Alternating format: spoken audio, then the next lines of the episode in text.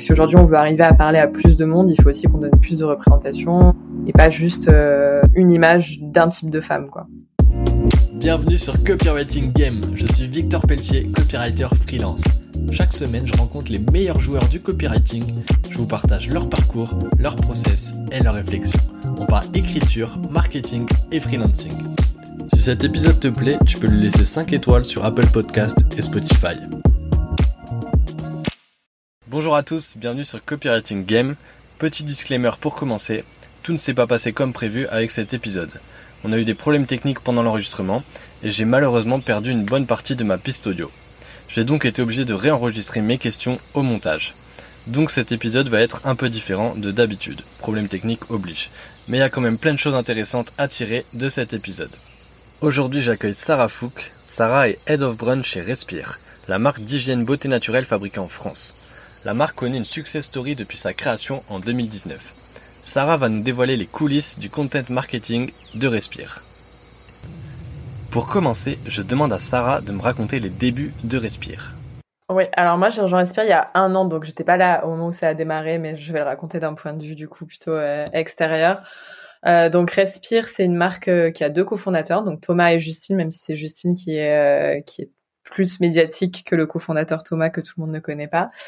Euh, ça a démarré pas mal avec l'histoire de Justine, puisque Justine, en étant étudiante, elle s'est pas mal intéressée aux communautés et elle a notamment fait un mémoire euh, pendant ses études euh, sur les communautés sportives. Et dans ce cadre-là, elle a créé, une elle a commencé à créer une communauté pour un peu se, intégrer le sujet, quoi.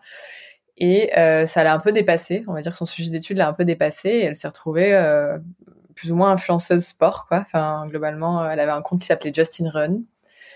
Et, euh, et du coup, elle a rencontré euh, Thomas en soirée notamment. Et euh, Thomas, c'était quelqu'un qui avait déjà monté une boîte, mais plutôt une boîte B2B. Et il avait vraiment à cœur de, euh, de vouloir faire une boîte plutôt B2C. Ça, ça me faisait beaucoup plus marrer de s'adresser à des consos, etc., que d'avoir un business qui parle aux entreprises.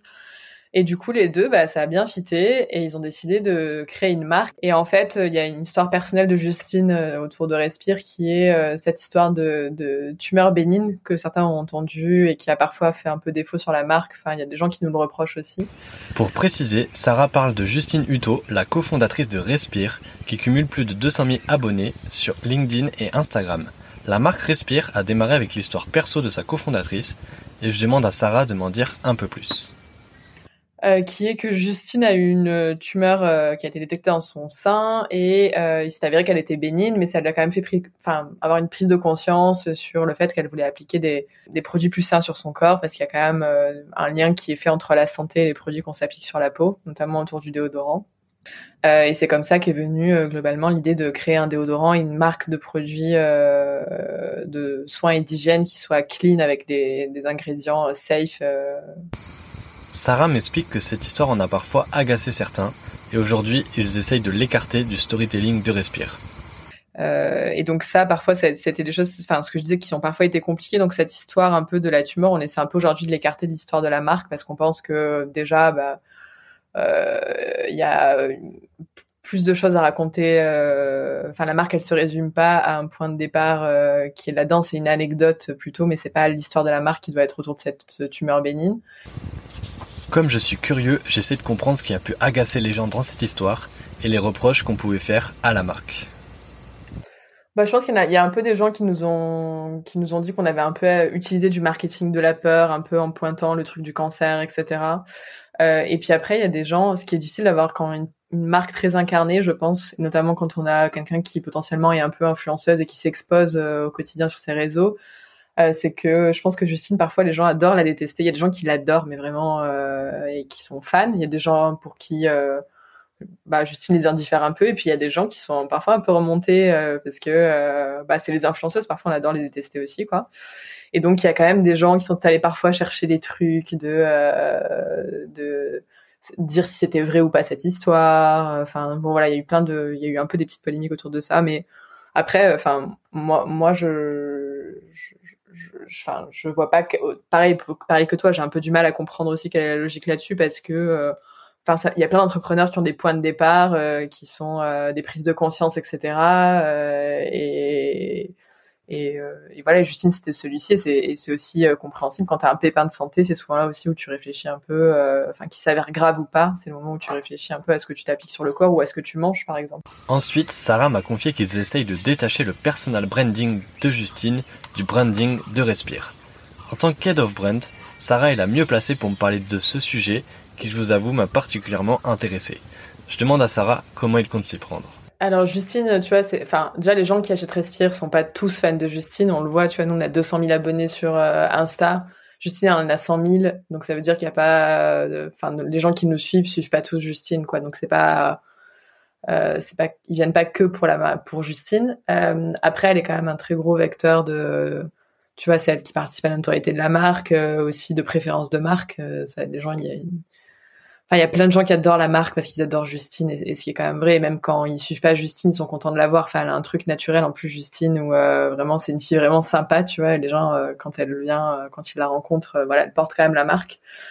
Après, en effet, je pense qu'elle a beaucoup aidé la marque au début parce que c'était beaucoup de gens de sa communauté qui venaient. mais que petit à petit, bah c'est pas que pour ça, parce qu'on a aussi des produits top et les gens ça pouvait être une clé d'entrée, reste pas, ils vont pas rester fidèles à une marque juste pour les, beaux yeux de Justine, quoi.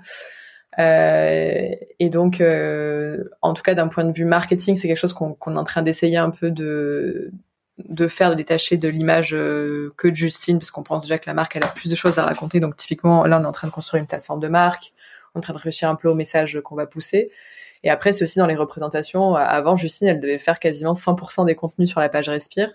Aujourd'hui, bah, on essaie de montrer d'autres personnes de l'entreprise. Donc, il va y avoir euh, ma stagiaire qui va euh, se filmer face cam. Il va y avoir un mec qui va être là. On se pose la question sur les shootings. Avant, c'était beaucoup Justine qui posait sur toutes les images qu'on pouvait produire pour des lancements produits. Aujourd'hui, bah, on fait appel à des mannequins, à des gens, à d'autres personnes. Euh, et ça, c'est un enjeu qui est important pour plusieurs raisons. D'abord parce que Justine, dans l'histoire de la marque, je sais pas si elle sera toujours là. Tu vois, peut-être qu'un jour Justine, elle a envie de faire tu me disais que tu partais faire six mois en Australie. Peut-être que Justine, un jour, elle va avoir envie de, partir six mois en Australie, euh, tout plaqué. Enfin, je sais pas qu'est-ce qui va se passer, quoi. Euh, c'est un risque qui peut arriver un jour. Euh, il y a peut-être un jour, on va sans doute aller à l'international. On y est déjà un peu via le réseau Sephora, mais mais à l'international, Justine, elle est personne, donc en fait, c'est difficile d'adresser un discours de marque qui est pas basé sur sur elle. Enfin, si on n'a pas d'histoire à raconter à l'international, c'est compliqué.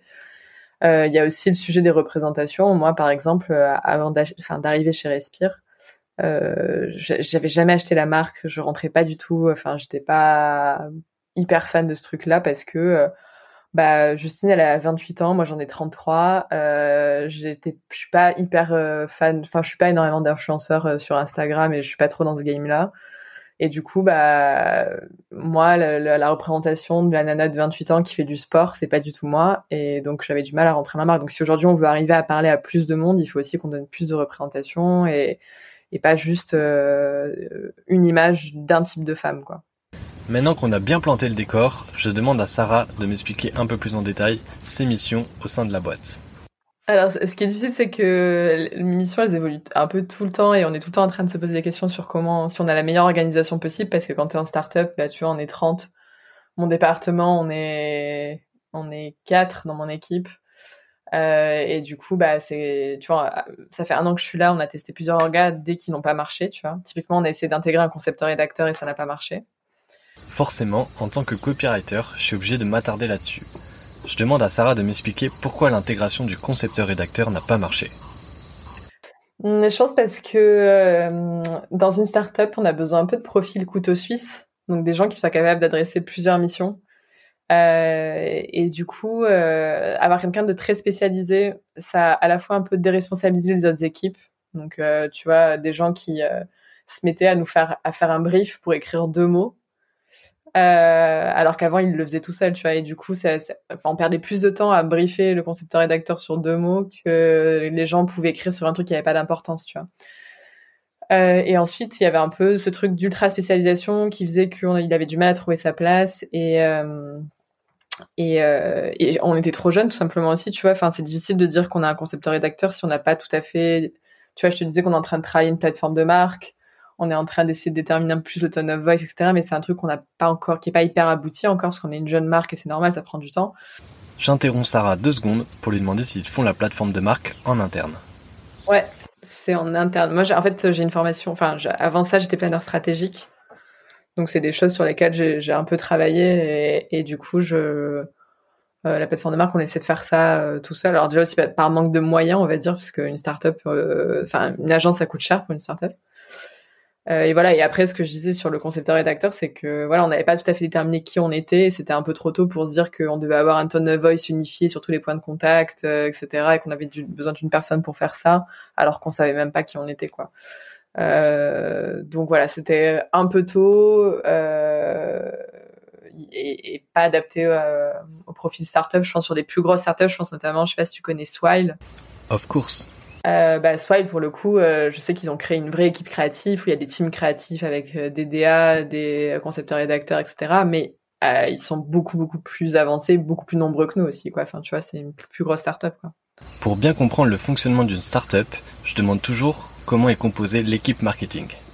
En gros, l'équipe marketing, elle est scindée, enfin, en deux. Il y a une partie qui est ce qu'on appelle l'équipe D2C, où du coup, c'est l'équipe qui s'occupe de tout ce qui est paid. C'est pas les créatifs, c'est vraiment, on va dire, des profils plutôt écoles de commerce qui euh, qui vont gérer euh, tu vois ils vont gérer le CRM ils vont gérer toute la partie social ads donc tout ce qui est en paid même enfin gérer les ads mais c'est vraiment suivre la perf etc et une partie ils gèrent aussi toute la partie e-commerce donc le site internet et moi, il y a mon équipe qui est l'équipe brand, du coup, où on gère plutôt l'image de marque. à la fois, il y a moi qui gère la partie RP, donc je m'occupe des relations presse, c'est pour ça qu'il y a le, le JT, mais avec une agence. J'ai la partie social média. Euh, j'ai la partie toute stratégie de marque, donc euh, réflexion sur euh, ce qu'on est, ce qu'on a envie d'être, etc. Là, tu vois, je faisais cet après-midi, je faisais un questionnaire euh, pour les consommateurs, pour qu'on va balancer à plein de consommateurs pour essayer de comprendre euh, qui ils sont, leur motivation, etc. Donc, je peux travailler sur des sujets un peu comme ça. et ensuite, il y a une personne qui s'occupe, enfin, un responsable communication qui gère beaucoup plus le social media. Enfin, moi, je supervise, mais là-dessus, enfin, il a ça. Une partie événementielle, une petite partie partenariat avec d'autres marques, avec euh, des gens, avec euh, des artistes. On peut faire des partenariats avec plein de plein de types de de structures ou de personnes. Euh, et ensuite, j'ai une DA qui est là et qui gère la partie production de vidéos, de photos. elle nous aide aussi, enfin surtout les contenus qu'on peut produire à la fois aussi pour le site, euh, on produit pas mal de contenu pour les social ads aussi. C'est nous qui fournissons euh, toutes les vidéos qu'on peut faire, euh, qui vont être ensuite médiatisées en pub. et, ensuite, j'ai une stagiaire qui fait la partie community management, donc même répondre aux messages, mais aussi aller sur la création de contenu pour TikTok, par exemple. Voilà à peu près mes missions. Et demain, si on a, si on a du média off, ce qui est possible, tu vois, j'étais dans une autre startup avant euh, on avait fait de la télé, bah, c'est un sujet que euh, moi je prendrais euh, sur la partie gestion d'une agence pour créer un film publicitaire, tu vois. Comme je sais que Respire est présent sur différents réseaux, je demande à Sarah s'ils ont une ligne éditoriale clairement définie pour chaque réseau ou non. Aujourd'hui, enfin dans l'idéal, il faudrait qu'on soit un peu différent. Aujourd'hui, on n'arrive pas à le faire tout simplement parce que parce qu'on n'a pas assez de bandes passantes pour pouvoir vraiment spécialiser, faire des lignes édito spécifiques à un moment, typiquement, tu vois, j'avais passé du temps sur euh, faire une édito pour LinkedIn. Elle a jamais été mise en place parce que faute de moyens, tu vois, ça prend du temps de.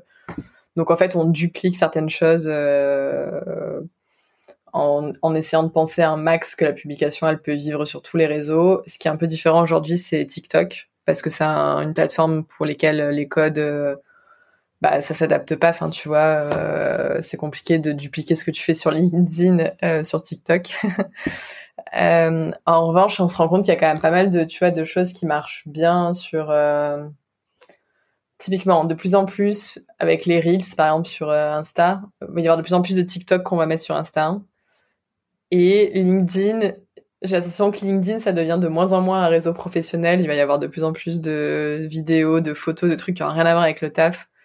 Euh, il y a des gens qui font des mèmes sur LinkedIn, etc. Donc il y a des choses qu'on fait sur Insta qui peuvent très bien se dupliquer sur LinkedIn, tu vois.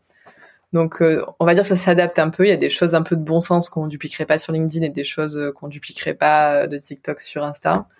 Donc ça s'adapte un peu, mais on n'a pas défini une ligne édito spécifique, un peu faute de moyens. Et après, tu vois, sur les différents trucs aujourd'hui, dans Euh, le CRM, c'est pas moi qui écris, donc c'est une personne à part et ça c'est très business, donc il y a pas vraiment euh, là-dessus. Après, il y a quand même un tone of voice qui est euh, à peu près déterminé, tu vois. On s'est dit, on utilise un max le on, on est une marque qui fait pas mal de jeux de mots, enfin tu vois, il y a des trucs comme ça qui qui sont des choses qui sont quand même établies sur tous les canaux, quoi.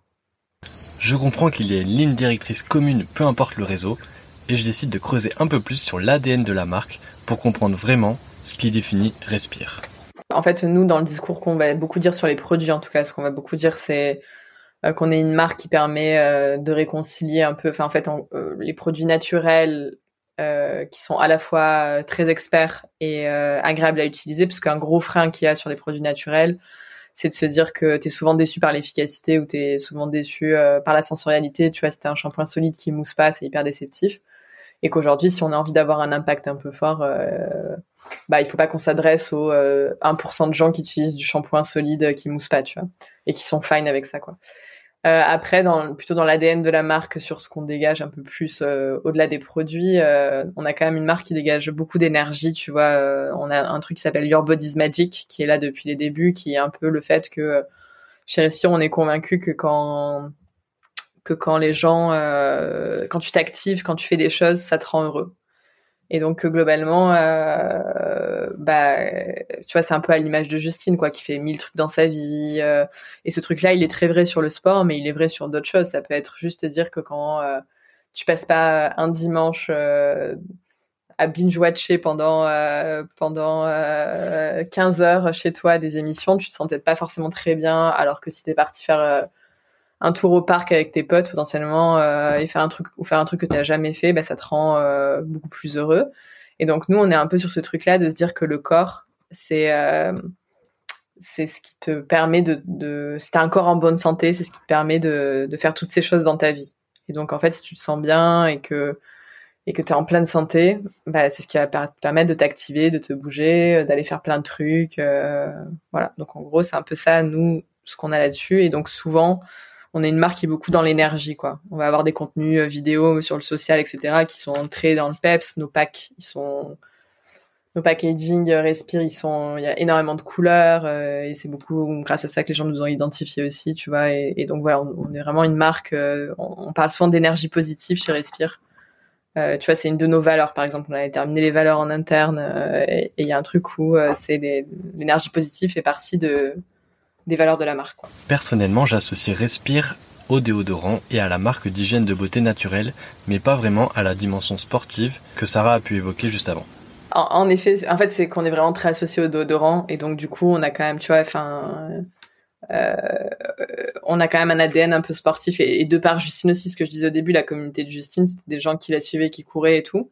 Après, c'est cool si toi, tu as une perception euh, plutôt de marque naturelle avant le sport, euh, c'est plutôt bien parce que tu vois, en fait, s'enfermer un peu sur le sport, euh, quand on fait d'autres choses, c'est aussi, enfin, c'est bien pour le déo, mais nous aujourd'hui, on a aussi envie d'aller vers plus de skincare, etc. C'est, c'est moins facile de vendre des crèmes sur un argument de sport, quoi. et et tu vois, à un moment, par exemple, on était on était vendu chez Decathlon, quoi. Et ça, on a un peu arrêté de le mettre trop en avant et de développer cette filière-là parce qu'on se rendait compte que ça valorisait peut-être un peu moins nos produits ou ça nous enfermait dans un truc. Euh, et du coup, euh, et voilà. Et du coup, l'aspect sportif, il est important dans l'ADN de la marque, mais c'est pas que ça. Tu vois, c'est pour ça qu'aujourd'hui, on a un peu élargi le truc en se disant euh, se bouger, faire des choses rend heureux, mais c'est pas que euh, faire du sport. Tu vois, c'est je sais pas si, si ton kiff c'est de faire du piano, si ton kiff c'est d'aller marcher, euh, je sais pas quoi, bah c'est aussi euh, ce qui, enfin c'est une activité en soi qui te qui te rend heureux. Quoi. Je recentre un peu la conversation sur les contenus pour savoir s'ils ont déterminé des piliers de contenu, c'est-à-dire des grandes thématiques récurrentes qui reviennent dans leur content marketing. Si un peu, il y a des choses, tu vois, typiquement euh, dans les dans les, les contenus qu'on fait. Euh, aujourd'hui, on a une bonne partie qui est sur l'équipe. Tu vois, les gens, en fait, ils adorent euh, suivre ce qu'on fait, un peu le côté. Euh... Mais alors après, on, est on est en train d'essayer un peu de rééquilibrer parce qu'on s'est rendu compte qu'on le faisait un peu trop. Parce que dès qu'on le faisait, les gens nous adoraient, tu vois. Euh... Et du coup, on perdait un peu l'aspect produit. Euh, et que parfois, les gens, en fait, tu vois, il y a eu des constats. Euh... Un jour, on a fait une activation où en fait, on a invité euh, quelqu'un à prendre la présidence de Respire, quelqu'un de la communauté, tu vois. Et en fait, et en fait, il fallait quand même il fallait que les gens mettent en commentaire pour participer, euh, genre euh, moi président de Respire, ce que je ferais quoi. Ils devaient mettre des mesures euh, qu'ils prendraient, etc. on a sélectionné une meuf, donc quand même la meuf a fait la démarche, tu vois, de écrire, participer au jeu, etc. Et quand on l'a fait venir, elle nous dit bah j'ai jamais testé les produits. Et on s'est un peu rendu compte qu'il y avait plein de gens qui adoraient nous suivre, mais qui savaient pas trop ce qu'on vendait, ce qu'on faisait, tu vois. Donc c'était bien d'avoir un peu l'aspect BDE sympa. Mais il fallait aussi que les gens passent un peu à l'action et se disent, euh, ok, j'ai envie d'acheter aussi les produits, tu vois.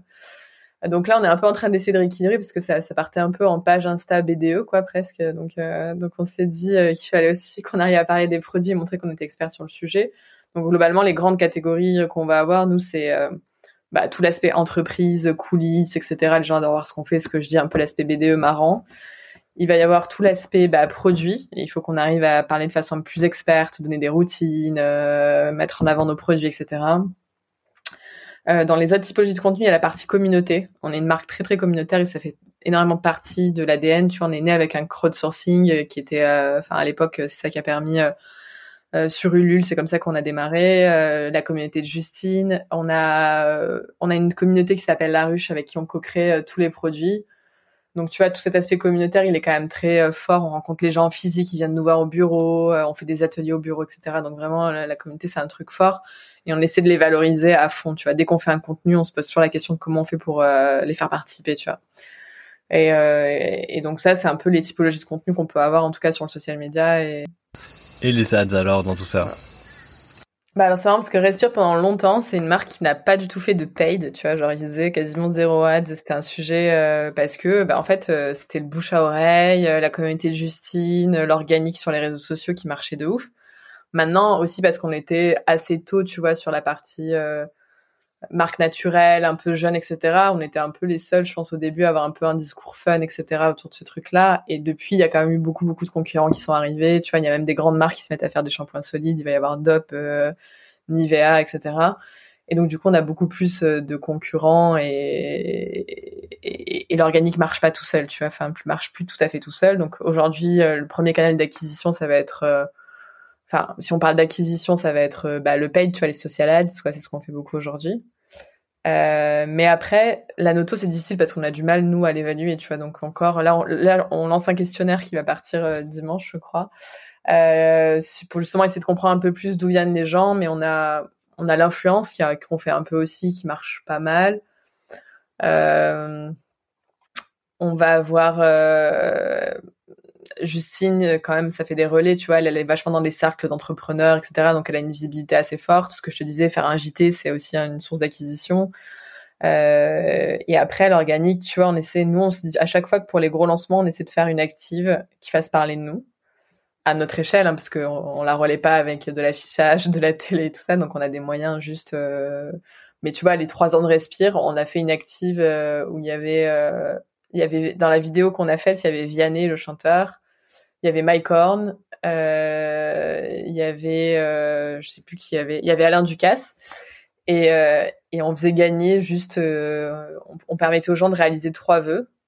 Et je crois qu'on a eu, mais je sais plus, c'était un truc genre, la vidéo elle a été vue 150 000 fois et il y a eu un nombre de participants, des milliers de participants qui ont joué à ce truc-là. Et ça, tu vois, c'est des, moments où on se dit que pour les, gros temps forts, on essaie un peu de, de craquer des choses en organique pour aller chercher des gens. Quoi. À ce stade de l'épisode, vous devriez déjà en savoir beaucoup plus sur le content marketing de Respire. On a vu que Respire était très fort en storytelling pour créer du contenu engageant et pour fédérer une communauté, mais il ne faut pas négliger un point essentiel, le produit on se dit qu'on va mettre un peu plus d'accent sur euh, sur euh, sur le social media, sur nos produits, mieux en parler aussi. Tu vois, même on se rend compte qu'il y a des gens qui utilisent mal nos produits parfois. Donc euh, typiquement, il y a, y a, une personne à la R&D là qu'on a, la personne qui s'occupe du développement de produits qu'on va faire monter sur une partie communication dans sa partie fiche de poste. Donc elle va devoir nous aider à créer du contenu, etc. pour qu'on puisse bien parler de nos produits. Euh, ensuite, on a un objectif d'arriver un peu à, à, à, pousser les gens à laisser. Donc, euh, ça peut être de l'échantillonnage parfois, quand on peut un peu distribuer des produits, les faire tester, etc. Euh, et, euh, et après, oui, c'est, enfin, il faut arriver à, mieux parler de nos produits, à donner plus envie. On a refait notre site internet là. Euh, on, on, a revu toute la DA des produits. On essaie d'avoir des fiches produits qui sont beaucoup plus claires qui donne beaucoup plus envie, avec des belles photos. et voilà, et ça, c'est... Et pareil, après, on a on l'influence, on avait arrêté d'en faire. Là, on commence à réactiver l'influence parce qu'on dit aussi que bah, quand les influenceuses, elles parlent d'un produit qu'elles ont testé, qu'elles ont aimé, etc., c'est aussi ce qui pousse un peu plus à l'achat euh, que juste dire on, on, est fun. Quoi. Enfin, on teste d'autres leviers et après, juste dans la ligne édito, on fait attention à mieux valoriser nos produits, à mieux en parler, à les montrer en application, à faire des routines, des choses qu'on qu'on faisait un peu moins. Et aussi dans l'intégration même des vidéos qui sont un peu fun, on essaie maintenant de se dire qu'on intègre toujours un plan avec un produit, tu vois. Genre avant, allait faire des actives on faisait des trucs marrants mais jamais on parlait du produit en fait. On allait distribuer des dos dans le métro et t'avais pas un seul plan où tu voyais le métro dans une main, tu vois. Et du coup, on se disait, bah, ok, maintenant, il faut qu'on soit sûr dans les vidéos, dans le contenu qu'on fait, qu'il y a un moment où où le produit est filmé dans la main de quelqu'un de près, où on voit la texture, ou je sais pas quoi, un micro-plan qui peut durer deux secondes, mais au moins, euh, les gens euh, font pas que se marrer sur une vidéo où ils ont pas du tout aperçu le produit. J'en profite pour demander à Sarah comment ils gèrent le copywriting de leurs fiches produits, un sujet qu'on n'avait pas encore abordé sur le podcast. Bah alors là, c'est euh, c'est un truc qui est récent, puisqu'en fait, euh, le problème de Respire, c'était que les fiches produits, enfin forcément, quand t'es une petite boîte, t'écris les fiches produits à l'arrache. Chacun les écrit au fur et à mesure, c'est plus la même personne qui l'écrit. Donc du coup, encore aujourd'hui, elles ont pas toute la même structure tout à fait. Hein. Enfin franchement, euh, euh, c'est pas toujours euh, gagné. Globalement, on a toujours une même structure de qu'est-ce que c'est, où on décrit un peu le produit. Euh, globalement, il faut qu'on, en fait, à chaque fois qu'on sort un nouveau produit, on hiérarchise des bénéfices. En fait, on a un one pager, euh, donc euh, qui fait pas du tout une page, qui fait genre 15 pages, je crois. Où dedans on détaille un peu euh, toutes les caractéristiques du produit, et c'est notamment moi qui suis chargée de dire, euh, ok, quel va être le concept de ce produit. Par exemple, tu vois, les déodorants solides, on a on a martelé partout que c'est des déodorants solides certifiés bioefficacité 48 heures. Enfin, on a tout misé sur l'efficacité 48 heures, qu'on qu'on martèle de partout. Et ce truc-là, bah, c'est l'argument clé et dans le descriptif, il doit arriver par, enfin, on fait un top d'arguments clés et dans le descriptif qu'on écrit, il y a toujours euh, au moins ces trois arguments clés qui sont dans les premières lignes. Et après, souvent, euh, à la fin, il y a des petites phrases marrantes. C'est souvent ça la structure, quoi. En gros, on parle des bénéfices clés dès les premières phrases et après, euh, et après, on finit par une petite phrase drôle. Et il y a les avis qui sont hyper importants. Euh, et après, euh, on met aussi en bas dans les qualités, mais c'est pas sur tous, on met des chiffres de tests qu'on a fait avec des utilisateurs, donc qui sont permettent de bah, de dire que les testeurs euh, sont convaincus. On a un gros truc sur la communauté en bas où c'est euh, à la fois des photos faites par la communauté, euh, mais à la fois aussi l'avis des clients. Euh, ouais, c'est toujours une galère parce que quand on lance un nouveau produit, on n'a pas forcément de photos vu que la communauté l'a pas encore testé. Euh, et voilà. Et après, on a une FAQ, mais là, je t'avoue que la FAQ, les gens qui vont jusqu'en bas, euh, ils sont déjà bien déter parce que, euh, enfin, je crois qu'il n'y a pas énormément de monde qui va jusqu'en bas. Euh, et voilà, on a changé aussi la disposition visuelle. Donc maintenant, avant on avait juste une photo qui défilait en carrousel. Maintenant c'est une mosaïque, ce qui permet d'avoir tout un univers avec plusieurs ce qui est une galère aussi parce qu'il faut toujours avoir quatre photos, sinon ça fait un trou. Donc voilà, le, site a changé en septembre, donc c'est comme ça qu'on a fait toute cette nouvelle disposition. Avant, c'était beaucoup moins bien. Bon, c'est bientôt la fin du podcast, mais c'est aussi la seule partie de la piste audio que j'ai pu sauver euh, de mon côté. Donc on repart sur une, sur une conversation euh, plus naturelle. Et du coup, Sarah, c'est quoi tes, euh, enfin, c'est quoi les objectifs un peu pour 2023 selon toi pour pour Respire? Euh, bah, moi, du coup, il faut que je finisse de structurer mon équipe. Donc là, euh, par exemple, je recrute un responsable du studio Respire pour nous aider sur euh, la photo, euh, le montage vidéo et la direction artistique. ce que je disais, il faut qu'on ait des produits qui aient l'air plus pro, etc. Donc ça passe aussi par l'image. après, on a pas mal d'enjeux, on se pose pas mal de questions chez Respire de comment passer la prochaine marche, parce qu'en fait, tu vois, on pourrait, on pourrait rester là pendant, euh, tu vois, euh, à ce rythme-là, tranquillement, euh, faire notre bout de chemin. Mais en fait, si on a envie de passer l'étape d'après, le step, il est beaucoup plus grand, j'ai l'impression. Donc, tu vois, c'est comment tu arrives à te mettre des plus gros moyens, à te dire que, je sais pas, tu fais un pop-up store, tu fais de la télé, tu fais du média off, tu fais une grosse campagne d'affichage, etc. En fait, on se demande comment on fait pour grossir beaucoup plus à un moment que ce que l'on est aujourd'hui. Et donc, on va se poser pas mal les questions des leviers. Tu vois, est-ce que c'est à l'international? Est-ce que c'est d'autres types de médias? Enfin, ce que je disais là, quoi. Donc, c'est un peu ça les, challenges qu'on a pour euh, pour 2023, en tout cas, de se dire comment on grandit euh, plus vite et comment on passe à l'étape euh, d'après, quoi. Ok, ok, très clair. Eh bien, écoute, ça fait déjà 40 minutes qu'on discute, Sarah. J'ai un petit rituel que je fais toujours avec les invités, c'est le jeu du deux vérités un mensonge. Donc, pour euh, pour rappeler rapidement le principe, euh, normalement, si tout va bien, tu as préparé trois anecdotes. Donc, il y en a deux qui sont vraies et il y en a une qui est fausse. L'idée, c'est que tu me, tu me nommes un peu les, enfin, tu me, tu me m'énonces les, les trois anecdotes et j'essaye de deviner quel est le mensonge. Est-ce que ça te va? Ça me va, parfait. Eh ben, let's go, je t'écoute. Euh, alors, première anecdote. Euh,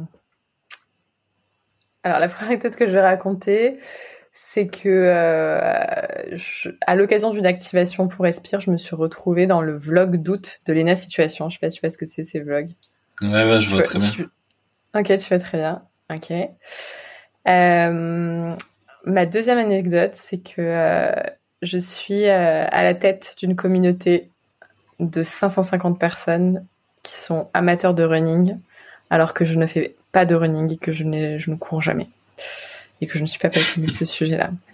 Mais, mais j'anime cette communauté. Et ensuite, le troisième euh, anecdote, c'est que je me suis faite arrêter par la sécurité parce que j'ai essayé de distribuer un déodorant à un DJ connu pendant une soirée. Ok, trop drôle. Je pense que la première et la dernière sont vraies parce qu'elles sont précises et que ça match et que je vois pas pourquoi tu serais à la tête d'une communauté de running si t'aimes pas le running. Donc je vais dire que la deuxième c'est faux. Euh, non, la deuxième est vraie, c'est la première qui est pas vraie. Alors, euh, Ah, Léna ok. Situation, c'est c'est ma stagiaire qui s'est retrouvée dans le vlog et à la base, elle voulait lui filer un déo parce que Léna Situation a fait son hôtel, euh, l'hôtel Mafouf qui était euh, pendant Ouais. tout le mois, de, tout l'été et en fait, euh, elle a voulu essayer d'aller lui distribuer un déo. Enfin, on s'est dit qu'on allait faire une vidéo là-dessus. Et en fait, il y avait genre 6 heures de queue, donc vraiment hyper dur.